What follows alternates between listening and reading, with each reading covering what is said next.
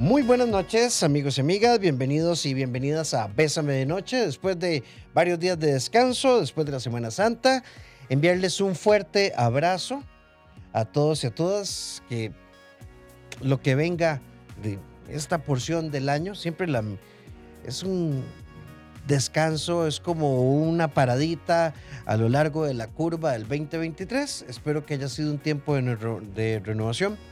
Pero bueno, particularmente quisiera empezar eh, el programa hoy eh, haciendo dos, comentarios iniciales.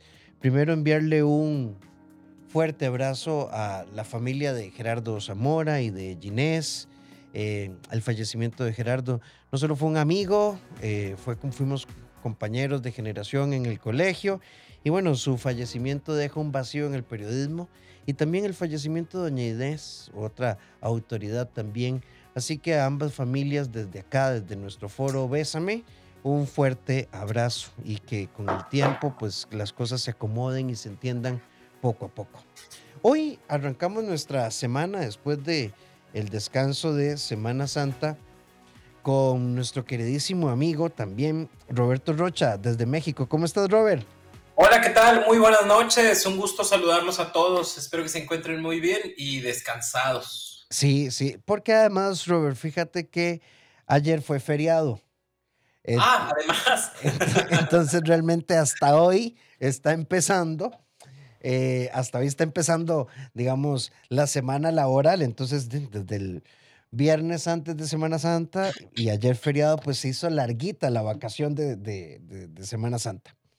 No, pues más, más, mucho mejor. Entonces todos estamos bien relajados para empezar muy bien la semana, el martes. Sí, así que bueno, bienvenida a esta segunda parte del año, nuestros mejores deseos para vos. Y bueno, vamos a empezar con un tema que creo que es muy importante eh, y, que, y que está muy en boga en redes sociales y demás, hablar de heridas emocionales. Una de ellas tiene que ver con temas de abandono y demás. Y es una de las cosas que a veces más nos ata o imposibilita que podamos tomar decisiones. Hoy junto a Roberto nuestro tema es eh, cómo enfrentar el, el, abandono. Esto me asusta, me asusta mucho. Robert, pero antes de hablar del cómo, ¿qué te parece si hablamos del abandono como proceso psicológico que hay detrás de todo esto? Ok, muy bien. Eh, el abandono es propio de un momento o una etapa específica de nuestra vida que tiene que ver con la infancia. Cuando estamos pequeñitos, somos nosotros incapaces de valernos por nosotros mismos. Por ende, estamos eh, al cuidado de nuestros padres, de los tíos, los abuelos, cada quien tiene una historia diferente, eh, pero ese cuidado, esa protección, ese acompañamiento me ayuda a mí a ver la vida de una forma en donde se me antoja vivirla, se me antoja conectar con los demás, porque existe un apego seguro, porque me acompañan, porque me cuidan, porque me quieren, porque me caigo y, están ahí para mí, porque tengo hambre y están ahí para alimentarme, porque siento miedo y me abrazan, ¿sabes? O sea, todo eso ayuda a yo sentirme acompañado. Pero también pasa que para algunas otras personas perciben el abandono por, por parte de alguno de sus cuidadores o por sus cuidadores, precisamente porque los, las acciones mínimas que necesita todo ser humano que acaba de llegar a este mundo no se realizan. Y entonces mamá, eh, no sé, tal vez se enfermó y no estuvo ahí para cuidarme. Tal vez papá se fue a trabajar a otro país y no estuvo ahí para cuidarme. Tal vez papá y mamá estaban muy emproblemados entre ellos y no estuvieron ahí para cuidarme.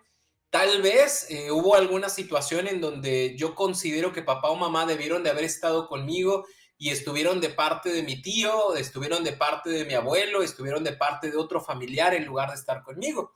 Todas estas experiencias de temprana edad se pueden percibir como sensaciones de abandono, ¿ok? Se pueden, mas no es obligatorio, porque esto tiene mucho que ver con la percepción de las cosas. Eh, la percepción que obviamente se va generando también a través de lo que nosotros como adultos vamos eh, aconsejando o acompañando a estos niños. Por ejemplo, habrá personas que digan, ¿sabes qué? Sí, mi papá se fue a trabajar desde que yo estaba muy chiquillo a Estados Unidos, ¿no? Y te sientes abandonado, ¿no? O sea, estuvo en contacto conmigo, eh, pues, daba este, regalos y yo sentí siempre que ese papá pues estuvo presente.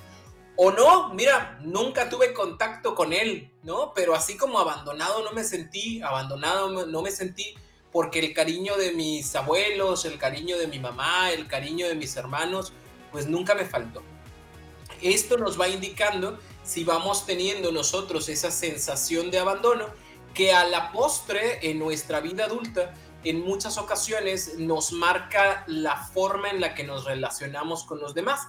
Porque el abandono toma en consideración cuando estamos pequeñitos y somos indefensos, el hecho de que papá o mamá se, se te perdieran de vista en un supermercado, no sé si alguna vez te pasó, pero si te pasó, era el terror del mundo mundial, precisamente porque yo no sé valerme por mí mismo. Entonces, por eso el abandono es una sensación tan fuerte, de las más fuertes y más dolorosas que puede experimentar un ser humano.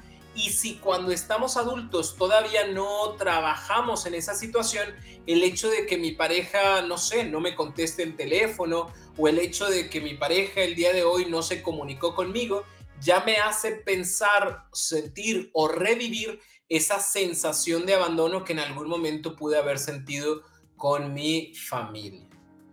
Robert, voy a preguntártelo. Explicación completa, ¿eh? no, no, me, encantó. Ahora, quiero, quiero planteártelo así y lo, lo voy a poner como muy simple. ¿Por qué si yo como adulto puedo entender que mi pareja está ocupada o que salió con unos amigos y le está pasando bien y acabamos de venir de Semana Santa y tuvimos unas vacaciones espectaculares, ¿por qué si yo lo puedo entender aquí en la razón, ¿por qué en la emoción el abandono me hace crear como angustia? Ah, ok.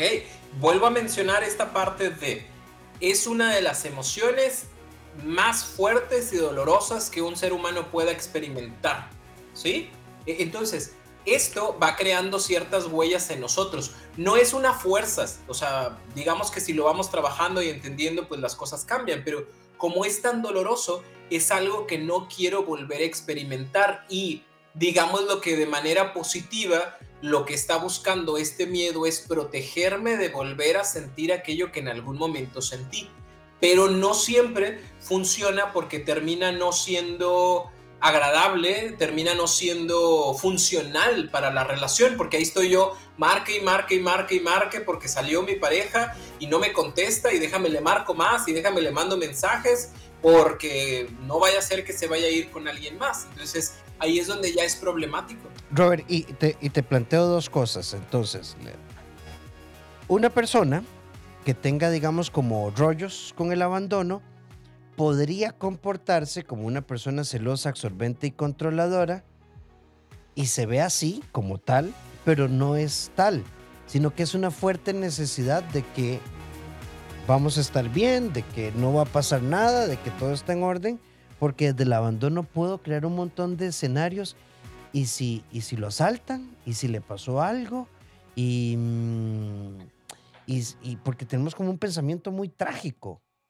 Eh, sí, pero no, fíjate, que acá es importante mencionarlo, que a veces no es única y exclusivamente con la pareja, a veces también es con los hijos, o a veces también es con los mismos padres, ¿no? O sea, no permito que la otra persona tenga su vida porque no vaya a ser que se vaya de la mía, ¿sí? No dejo que mis hijos salgan eh, y, se, y disfruten porque no vaya a ser que vayan a conocer a alguien o, o, vayan a preferir irse a vivir la Navidad en la casa de la muchacha, ¿no? Y no con nosotros. Entonces, o sea, a final de cuentas, si nosotros no trabajamos eh, este proceso emocional que en algún momento vivimos de pequeñitos, le vamos a estar cobrando los platos rotos a las personas que nos rodean. Y, y ahí es donde sí creamos un conflicto, porque en el fondo tú sientes que lo que estás pidiendo es justo, pero los demás se sienten controlados porque, pues si no estoy haciendo nada malo, ¿por qué piensas que me voy a ir de tu vida?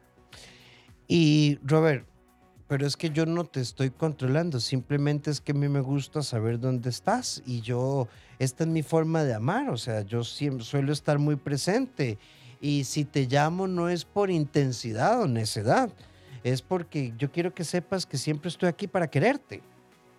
Sí, esa es la justificación ¿Me explico? O sea, es la justificación que nos vendemos. Normalmente las personas que viven este proceso de abandono y que no son conscientes de eso, se justifican o justifican sus actos de control, que no los observan como control, sino los observan como precauciones, cuidados, eh, no son celos. O sea, yo no desconfío de ti, desconfío de las otras personas, ¿no? Entonces, termina siendo como un tema de, no lo estoy haciendo mal, lo estoy haciendo bien, cuando en realidad lo único que estoy haciendo es cuidarme a mí en lugar de cuidar la relación. Robert, em, el abandono va muy de la mano con la ansiedad, el pensamiento dramático y quisiera volver sobre una idea que me gustó muchísimo, que es poderosa, que estás planteando para entender esto. Es que no quiero volver a sentir lo que sentí en alguna etapa de mi vida. Entonces, en realidad todo este control es un mecanismo de protección. Sí, no, no estamos diciendo con esto que lo justifica. o sea, no es como de, ah, ah, bueno, ya ven, sí tengo razón, me estoy protegiendo porque no quiero volver a sufrir. Entiéndanme. Entiéndanme. Eh, vaya, vuelvo a decirlo. Entiendo que no se haga por mal, pero no es funcional para las relaciones. Y lo estoy diciendo por el caso también de, de, a lo mejor con los hermanos o a lo mejor con, con nuestros hijos, que pudiéramos hacer esto, a lo mejor con nuestros padres, no solamente con nuestra pareja, a veces también con los amigos, ¿no? O sea, eh, tú eres mi mejor amigo y no vas a ser el mejor amigo de nadie más, porque si eres el mejor amigo de alguien más, entonces ya no vas a ser mi amigo. Eh, entonces siempre estoy con este miedo. No justifica, pero entiende. La idea de estos espacios es que tú no digas, ah, sí, cierto, así soy y ahora pues todos entiéndanme así como soy. No, es como, ok, ahora me doy cuenta que yo actúo de esa forma y es un buen momento para hacerme responsable de la percepción de abandono que tuve por parte de mis cuidadores y también hacerme cargo de que el día de hoy, si las personas se van de mi vida, porque eso pudiera llegar a pasar, sí puede llegar a pasar que, no sé, tu pareja de 10 años diga, hoy sabes que ya no, ya no quiero estar contigo, sí puede pasar, no es un abandono, la persona me deja, solamente se puede abandonar a los niños, porque el abandono significa que te dejo a tu suerte. Tú y yo ya estamos grandes. Si mi pareja se va, me va a doler muchísimo, pero no me está abandonando, me está dejando. Yo soy capaz de autosuficiente, de poder salir adelante de esa situación. Me va a costar, me va a doler, es cierto, pero soy capaz y soy autosuficiente. Y eso es lo que a veces no nos damos la oportunidad de pensar y por eso nos cuesta tanto esta situación de que el otro se vaya de mi vida. Robert, ¿y cómo, cómo logro entender, verdad? ¿Cómo logro entender la diferencia eh, que, que estás dando una clave, la autosuficiencia en mi parejas o mi relación terminó a mi pareja me abandonó? E, e, es que mucho tiene que ver con cómo nos vamos contando las cosas.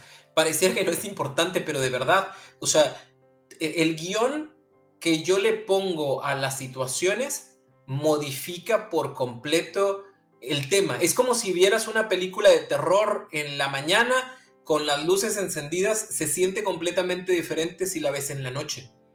¿Por qué es diferente? porque el, contexto se pinta de manera diferente o quítale la música a una película y te aseguro que no va a ser lo mismo, se siente diferente. Lo mismo pasa con los diálogos que nosotros tenemos. Si mi diálogo es, si mi pareja se va de mi vida, me va a abandonar y yo no podré con mi vida ni con nada porque yo no soy nadie sin esa persona, te aseguro que el sufrimiento va a ser muchísimo. Si yo digo, bueno, mi pareja se quiere ir, no puedo hacer algo para que la persona se quede porque no la puedo obligar, pero no me están abandonando, me están dejando y poco a poco yo iré viendo qué voy a hacer con mi vida. Es, otro diálogo completamente diferente que no, no quita el dolor per se, pero también me da la oportunidad de saber que soy suficiente y capaz para tomar ese nuevo desafío de mi vida que yo no elegí. O sea, yo no elegí que esta relación se acabara. Sin embargo, pues esa persona antes de mí no estaba y yo era suficiente y pues después de mí, pues también lo seré. A lo mejor ahorita no, no me exijas mucho ni me pidas mucho porque ahorita voy a estar llorando toda esta semana. Pero si me visitas en unas dos o tres semanas, vas a ver otra versión de mí mucho más completa. Robert, cuando hablamos de abandono, entonces, eh, me gustó mucho algo que dijiste también, es la percepción. Entonces uno podría decir, ¿y, ¿y cuáles son los elementos que me llevan? Porque está el chico que lee que mi papá trabaja fuera de la ciudad y solo lo veo los fines de semana y lo entiende y ok, todo bien. Y está el chico que en este mismo escenario siente que su papá lo abandonó. ¿Qué, cambia el que nosotros podamos percibir las cosas de una forma menos em, negativa o menos densa o menos compleja? Cuando estamos pequeños, eh, interpretamos las cosas con la poca información que tenemos, ¿ok? Si la información que yo tengo es a través de, no sé, en mi tiempo era a través de novelas, ¿no? Y en la novela decía que el papá se fue y entonces nos abandonó, pues yo voy eh, haciendo como una comparación con el suceso de lo que estoy viendo en la televisión con lo que está sucediendo en mi vida, ¿no? Entonces, a través de eso puedo incluso como, como empezar a generar este tema. O, bien, eh, alrededor de nosotros hay personas que cuentan historias, ¿sí? Y estas historias sobre el hecho de que papá se fue o sobre el hecho de que mamá se enfermó o sobre el hecho de mis papás pelean constantemente y por eso no tienen tiempo para nosotros, eh, nos va dando pistas o nos va dando pie a que vayamos desarrollando nosotros nuestra propia interpretación de la situación.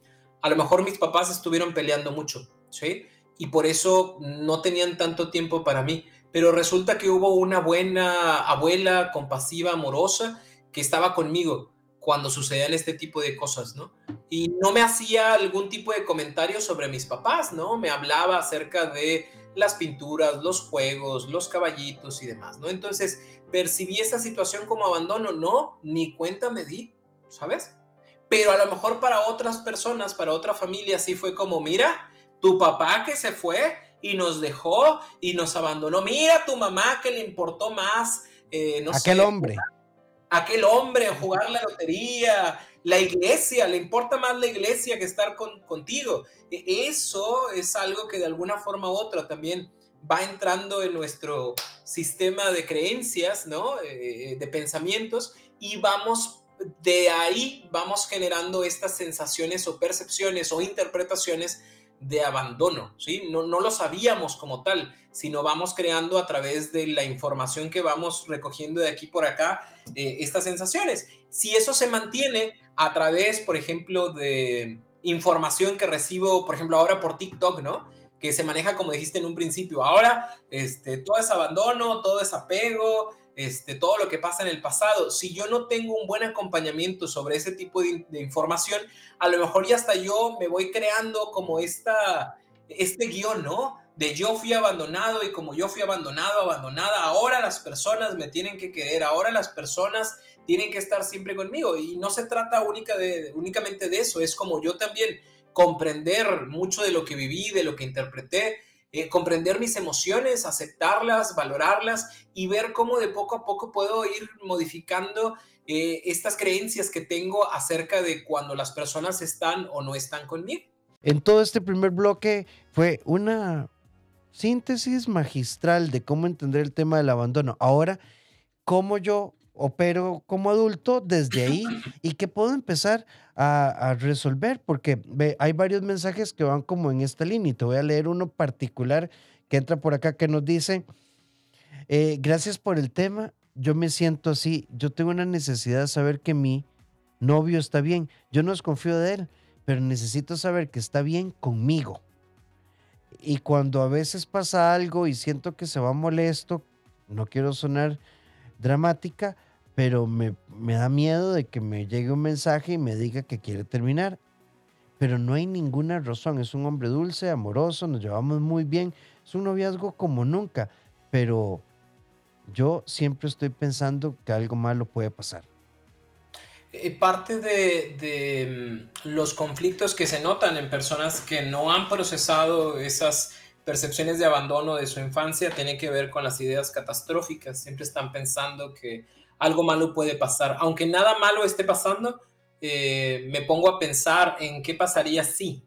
Incluso lo notarán mucho porque hacen preguntas como si yo fuera un aguacate o si yo fuera este, no sé, si yo fuera otra persona o si fuera más alto, más alta, me seguirías queriendo, porque están buscando siempre, eh, característica número dos, esta cuestión de aprobación. O sea, yo quiero que la otra persona eh, me, me, esté confirmando todo el tiempo que me quiere, que está conmigo, que le importa. Son personas que tienen mucho miedo a enamorarse precisamente porque piensan que si se enamoran, pues sufrirán más, pero al mismo tiempo quieren sentir ese cariño y quieren sentir ese amor. Constantemente están en ese temor de que la otra persona los abandone, no que los deje, que los abandone, porque esa es la percepción. Eh, y tienden a, a, digámoslo así, como relacionar su cariño y su amor en demasía. Su pareja se convierte en su todo de la noche a la mañana, aunque no sea del todo agradable o funcional, siempre es mi todo, ¿no? Y, yo tengo que ser el todo para la otra persona. Eh, por ende, siempre están buscando estas muestras eh, grandes eh, y constantes de que la otra persona me quiere, me ama y que no me va a dejar. Robert, ve qué interesante esta pregunta y se la agradezco mucho a una amiga. Quisiera que si, me pueden ampliar. Si uno tiene temas de abandono, ¿uno se vuelve dependiente o codependiente o no necesariamente? Eh, qué buena pregunta. A mí no me gusta etiquetar a las personas. Eh, para eso tendría que haber un diagnóstico completo y tendría que haber un acompañamiento completo. Lo que sí es cierto es que como hay este tema de no querer ser abandonado, tiendo a, relacionarme desde la dependencia o desde la codependencia. ¿Cuál es la diferencia entre las dos? Eh, de inicio, las dos necesitan al ser querido eh, para funcionar. Si la otra persona no está, no soy feliz. Si la otra persona no está, no hay tranquilidad en mi vida. Si la otra persona no está, pues yo no crezco, yo no valgo.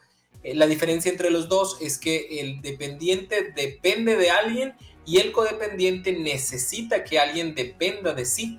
Por ende, a veces, no sé, buscan personas que ya vienen como muy emproblemadas, que tienen temas de drogadicción, de alcohol, de deudas, de juego, de ah, un montón de cosas, porque lo que quiero es que esa persona me quiera y se quede conmigo, porque yo voy a ser muy bueno con él o con ella y yo siempre le voy a cuidar y le voy a proteger, yo no le voy a abandonar, eh, pero no porque realmente te quiera mucho, sino porque tengo esta idea de que si yo no te abandono, tú no me, va, no me abandonarás, ¿no? Eh, serás como esa persona que siempre estará conmigo y entonces seré feliz porque nunca, nunca más en mi vida seré abandonado.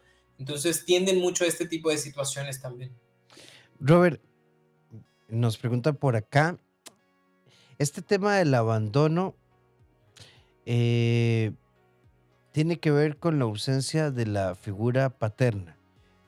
Me pregunto esto porque yo crecí con mi mamá y con mi abuela y me he sentido bien. Siento que he tenido relaciones buenas.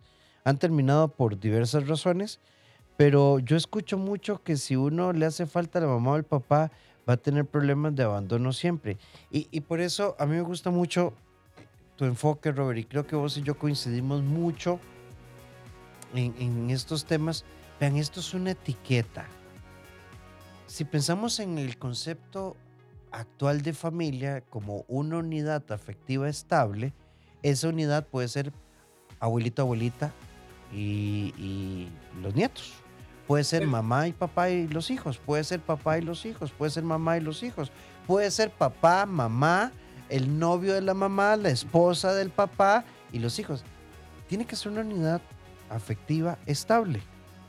Y ahí caben un montón de modelos de familia. Sí, por eso hablábamos de la interpretación al inicio, o sea, todo depende de, yo pude no haber crecido con mi papá o con mi mamá, pero pues no sé, hubo alrededor de mí una familia que yo consideré mi familia, mi estructura, y nunca me sentí abandonado, abandonada. Digo, creo que todos conocemos a alguien, eh, por ejemplo, acá en México yo tengo amistades o conocidos que sus papás no estuvieron con ellos, pero el amor del abuelo, de la mamá, de la abuela siempre estuvo presente y no presentan este tipo de situaciones.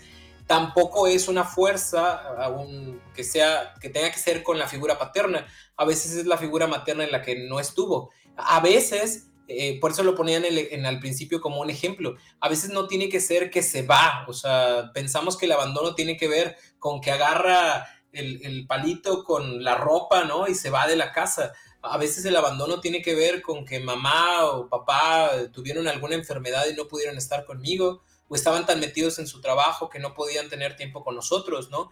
Y e interpretamos esa situación como, como un tema de abandono. Entonces, puede ir en muchos lugares. Lo importante no es, eh, vuelvo a decirlo, no es el tema de, ah, sí soy, eso es lo que tengo, eso es lo que me pasa, sino más bien es un tema de, ah, ok, entiendo que esto puede llegar a afectar la manera en la que me relaciono en el presente, mas no la define, ¿sí?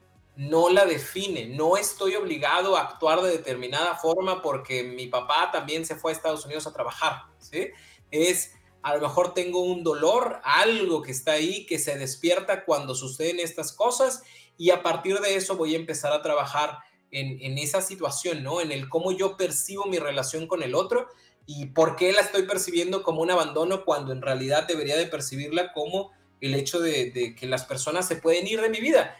Va a doler, sí, sí va a doler, pero es muy diferente el hecho de que alguien me deje o termine la relación a que una persona me abandone.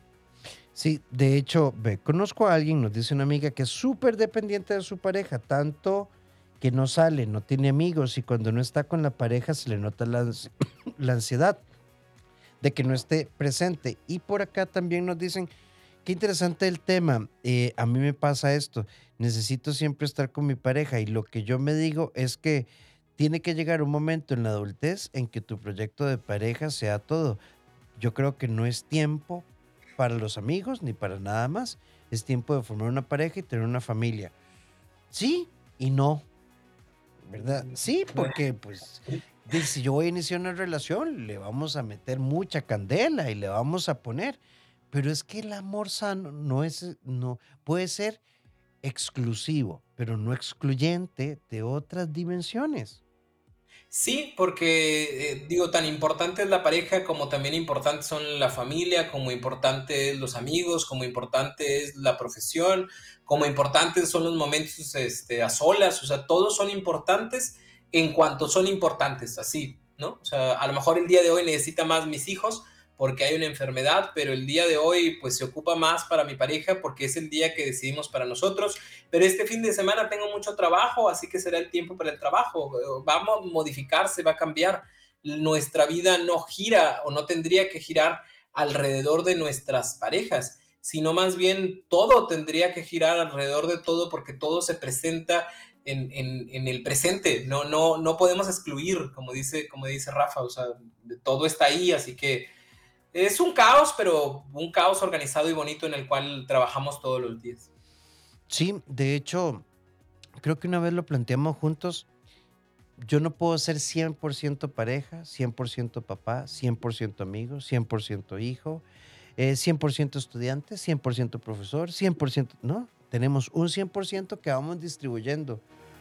Un día somos más de una cosa que de otra y vamos ecualizando la vida.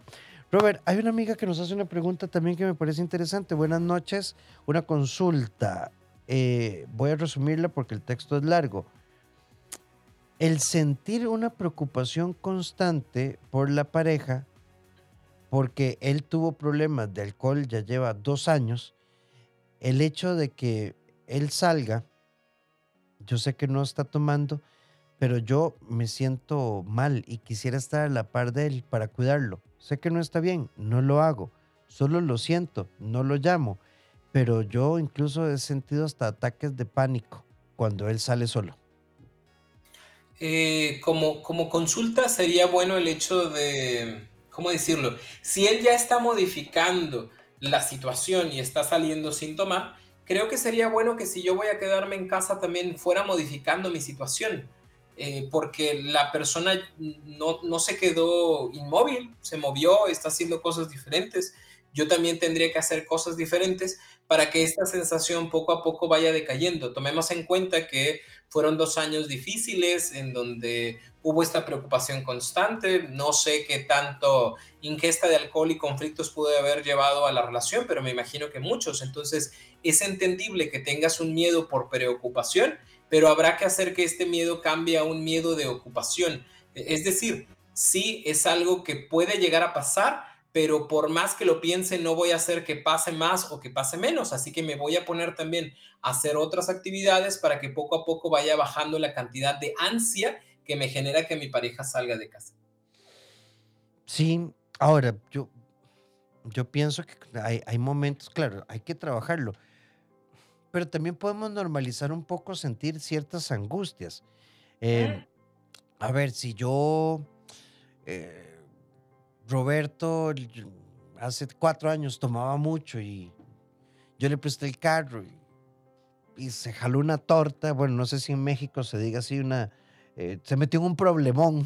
Ah, una torta es un problemón. Eh, y cuatro años después están Alcohólicos Anónimos y todo cambió y me pide el carro prestado. Y pues puede que no duerma. pero hay que racionalizar un poquitito esto. Alguien por acá nos pregunta, es una pregunta muy interesante y esto nos daría para un tema. El hecho de que yo no pueda estar sola significa que yo tengo problemas con el abandono, porque yo siempre que termino es porque ya tengo a alguien más. Sé que no es correcto, pero yo no puedo estar sola. Si vean, rompamos y pensemos fuera de la caja o rompamos esquemas claramente puede haber un tema con el abandono, pero también hay un tema con tu concepto amor, hay un tema con tu concepto pareja, hay un tema con la elaboración de tus duelos, eh, hay un tema sobre tus criterios de elección, o sea, digamos, ¿qué, ¿qué, pesa en la elección de tus parejas? Yo, si este año vos estás pensando, uy, me van a dar un bono en el trabajo, ¿qué me regalo? ¿Qué me regalo? Regálate terapia. Sí, pues digo, es que volverse al punto, las personas queremos saber qué tenemos, ¿no? Y no se trata del qué tenemos, ¿no? Porque a veces nos quedamos nada más en eso, es como de, ah, sí, yo tengo abandono. Y ya, no lo trabajo, no hago nada con eso. O sea, la, la idea es, si yo reconozco que hay situaciones que no están funcionando en este momento de la mejor forma en mí, pues es, es mi responsabilidad empezarlo a trabajar, porque si no, el día de mañana eh, empiezan a pagar facturas otras personas u otras situaciones eh, porque yo no, yo no lo hice, ¿no? Y sobre todo yo, eh, en este tema donde se menciona de termino una relación y empiezo otra, pues en el fondo parecerá muy bonito, pero también al mismo tiempo es, ha de sentirse muy feo el hecho de tener que terminar y buscar a alguien más porque no quiere estar conmigo. Entonces son cositas que son importantes empezar a trabajar y tomarnos nuestro tiempo para ir mejorando de poco a poco. Sí, y yo creo que es muy importante si te, yo creo que si una persona termina una relación, replantearse el afecto y darse una oportunidad es importante, pero así amiga, es como, como, de hecho, ve, hay, hay un libro, lo puedes buscar, no está en Costa Rica, está en Amazon, es una pequeña guía de autoanálisis que escribí que se llama Siempre escojo la persona equivocada. Son 14 ejes de revisión de cómo elegir una pareja. No estoy diciendo que uno se lee esto y se resolvió todo, pero sí es una muy buena guía. Ya el hecho, porque si yo estoy con Julia y conocí a Marce y con que Marce no se parezca a Julia, ya me parece lindísimo, ya hay un, algo está haciendo chispas por ahí. Robert, por acá nos dice, gracias por el programa, tengo 30 años, Trabajo mucho el abandono de mi papá, eso me ha traído muchos problemas en mis relaciones con mis parejas y sobre todo traigo un mismo patrón. A veces solo deseo que me digan que mi papá se murió para que con él muera todo este sentimiento. Y, hay como una constancia en, nuestros temas. ¿Cómo enfrento esto en mi adultez? Em, Robert. Eh, pues la verdad es, es, todo va a depender de cómo se vaya manejando las cosas en terapia. Eh, nosotros acá en este tipo de espacios pues brindamos como cierta orientación, más el trabajo realmente se va a dar cuando tú compartas con un o con una profesional eh, tu tema, ¿sabes? El hecho de empezar a hablar de lo que siento eh, sobre papá, sobre mamá, sobre, sobre mi vida, va a ayudar a ir comprendiendo. Uno, uno no se da cuenta, pero cuando empieza a hablar, eh, se empieza uno también a escuchar. Y entonces dice, ay, mira, sabes que esto me duele o esto me incomoda o creo que esto pudiera hacerlo de manera diferente. Y eso precisamente nos va a brindar las pautas para saber cuál es la estrategia que se va a seguir para poder trabajar este tipo de situaciones de abandono. O sea, no hay una línea, no hay como de, ah, mira, tienes que hacer esto y luego saltar dos veces y luego dar dos veces a la izquierda y con eso se queda resuelto el tema de abandono paterno-materno. No, habrá que ir, sentarse, compartir la situación para entonces sí empezar a entender situaciones, motivos y circunstancias, cómo lo fui procesando yo a través del tiempo, cómo lo estoy viviendo y qué puedo hacer para vivirlo de manera diferente en el presente. Sí, vean, yo, yo creo que cuando uno toma conciencia, por ejemplo, pienso mucho como, como en esta amiga, en esa frase, me encantaría saber o que me dijeran que papá murió para que con él muera ese sentimiento. Porque quiero, Robert lo planteó en el primer bloque, yo podría vivir con papá y mamá, pero papá pasó trabajando de lunes a viernes y sábados y domingos pasaba viendo los partidos de fútbol, el resumen de los partidos, eh, el, o todo pasó siempre pegado al televisor. Ahí estuvo, ahí estuvo, pero no estuvo. Entonces, esto no es un tema de presencia o ausencia física. Robert, vos dijiste, y esto me parece muy valioso, la importancia de contarme la historia desde otro lugar. Y, pero para poder encontrar ese nuevo lugar, sí se requiere terapia. Puedes hacer, ¿verdad? Entrar a nuestras redes, leer libros, pero este tema, cuando está tan arraigado, sí requiere terapia. Sí, precisamente porque, digo, también los libros lo que ayudan es a que hagamos conciencia, pero solo nuestra historia personal pues es, única, ¿sabes? Entonces, a lo mejor yo ahora desde otra perspectiva, desde estos 20, 30, 40 años de diferencia que existió cuando yo percibí esta ausencia de papá o de mamá, también lo puedo observar desde otra perspectiva. No sé si les haya pasado, pero a uno también cuando empezó a ser padre dices, oye, ahora entiendo por qué mi papá o mi mamá se la pasaban trabajando, ¿no? Ya, ya no los culpo, los entiendo y entiendo qué tan difícil era, era la vida y ahora también lo es, ¿no? Y entonces puedo, puedo eh, comprender y puedo ser compasivo con esos padres que en algún momento tuve y aprender también a perdonar, ¿sabes? O sea, hay muchas cosas que si las seguimos observando desde, esa, desde ese niño herido, esa niña herida, pues los demás siempre van a estar mal, pero si me doy la oportunidad de observarlo desde esta mujer, desde este hombre, probablemente se vea diferente, ¿no? Y pueda hacer cosas diferentes en mi presente. Hola, buenas noches. Eh, ¿Qué sucede cuando has terminado una relación porque había muchos problemas, entre ellos desconfianza, pero una vez que se termina la persona te busca o uno la busca y vuelven, pero por periodos cortos y esto es muy frecuente y son rupturas y reencuentros cíclicos. ¿Qué pasa? Que no ponen límites establecidos y lo que pasa también es que probablemente no sepan exactamente qué es lo que quieran y lo que puede pasar también tiene que ver con el hecho de no llevar una buena y sana relación, ¿no? A veces solo estamos tomando decisiones por la parte emocional, porque no me quiero sentir solo pero no estoy tomando en cuenta lo que la otra persona es, lo que la otra persona hace, lo que somos cuando estamos juntos. Y entonces, al no tomarlo en consideración, pues tenemos este empuje de decir quiero estar contigo, un empuje emocional, pero a las dos semanas también tenemos otro empuje emocional que me dice, no, ya no quiero porque, porque siempre es mucho problema, ¿no? Si van a estar en este tipo de juegos, lamentablemente se pueden aventar así años, ¿no? Hasta que alguno de los dos decida entrar en esta, en esta cuestión de, de madurez y responsabilidad para resolver los conflictos que hay en medio de ustedes. Hay una amiga que nos dice, yo no sé si lo mío es el contrario, yo podría sobrevivir sola, pero siento que mi pareja no, yo ya no lo quiero, en realidad no pasa nada entre nosotros, pero no me voy porque sé que a él le va a costar enfrentar la vida. Pero escuchándonos me pregunto si tendré algún tema con el abandono, solo que le estoy dando vuelta a la tortilla. A veces el abandono eh, es algo que percibimos en otros, ¿sabes? Y no nos gusta porque eh, tendemos a ser a veces como compasivos de más con las personas, ¿no? Eh, entiendo que a la otra persona le pueda costar, pero también entiendo que mientras más pase el tiempo, más te va a costar a ti salir de la situación, ¿no? Entonces creo que sería bueno el iniciar un proceso terapéutico para poder generar una estrategia. Tampoco se trata de, ah, ya me voy porque ya no te quiero y ande como puedas, ¿no?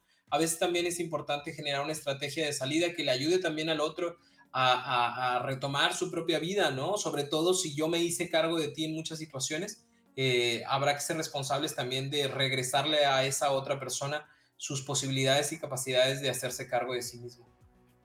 Sí, y, también sabes que, amiga, no digo que sea tu caso ni podemos generalizar, pero a mí siempre me resulta muy interesante cuando alguien cree que se cree indispensable en la vida de otro ser humano para que sea feliz o para que resuelva o para que asuma. Ahí tienes que hacer una revisión a profundidad. Em, ¿Qué libros nos pueden recomendar? Bueno, hay muchísimos, hay muchísimos libros. Mira, eh, yo qué te diría, mira, me encantan los libros de Paola Bertis, Argentina. Me encantan los de Bernardo Estamateas. Eh, pues, eh, los de Rafael Santandreu, me gustan muchísimos. Hay un libro clásico, viejísimo, de Melody, Melody Vitti, Libérate de la codependencia. de los míos te recomiendo Simplifícate y el ascenso. En fin, yo, yo creo que hay mucha literatura. En audible.com los audiolibros hay, bueno, la biografía, la bibliografía en Audible es gigantesca. Sí. Yo también recomiendo los mismos que dijiste. no, le, agrego, no le agrego más. Hay uno que se llama Amaro Depender también, de Walter Rizzo. También. También en el tema.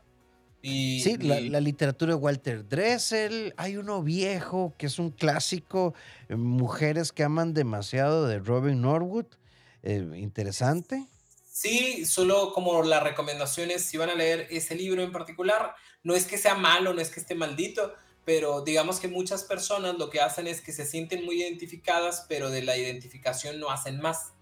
¿Sí? Eh, comúnmente la gente empieza el libro y se queda a la mitad del libro porque dice, sí, cierto, soy yo, yo soy esa, yo soy, yo amo demasiado, pero no termina el libro y el problema es que solo, solo nos quedamos como en el diagnóstico, pero no trabajamos en resolver el conflicto.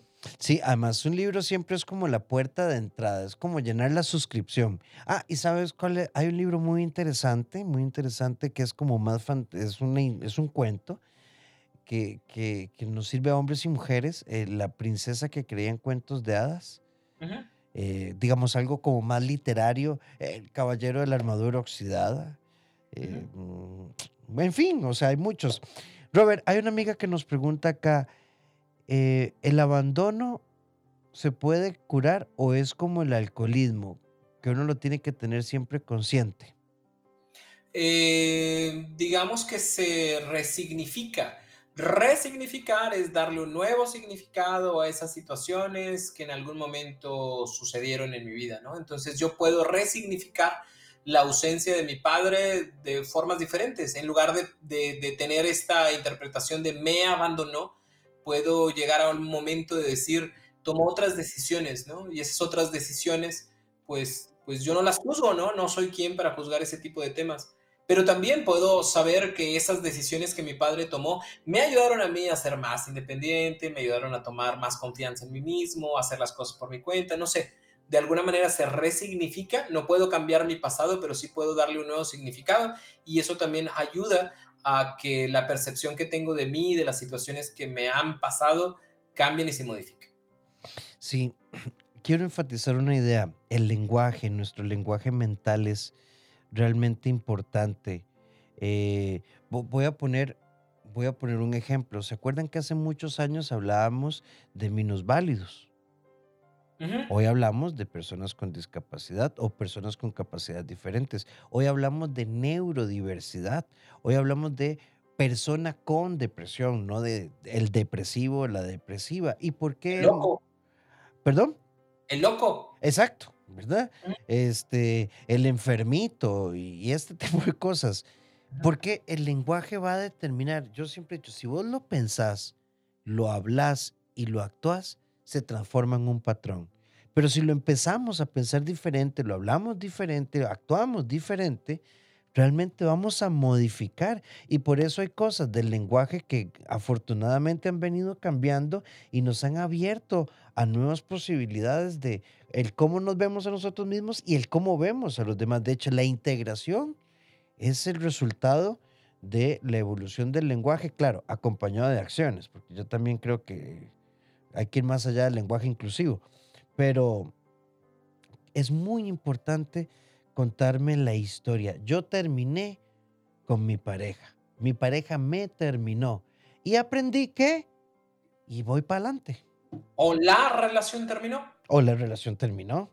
Sí, yo no me terminé, ni me terminaron. O sea, yo aquí estoy, yo aquí sigo. La que se acabó fue la relación.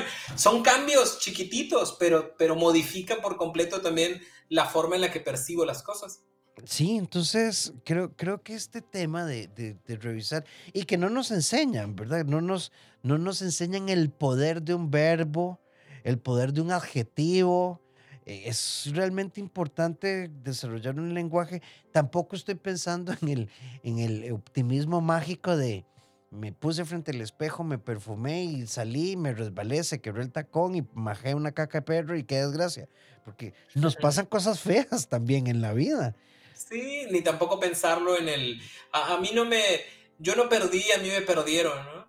Eh, que, que suena muy bonito, pero que en el fondo pues no es real porque sí, sí me duele mucho, ¿no? Y- y creo que hay que ser muy honestos también con lo que pensamos y con lo que sentimos y ser conscientes de cómo nos contamos la historia para de esa forma también empezar a modificar el cómo la vivimos.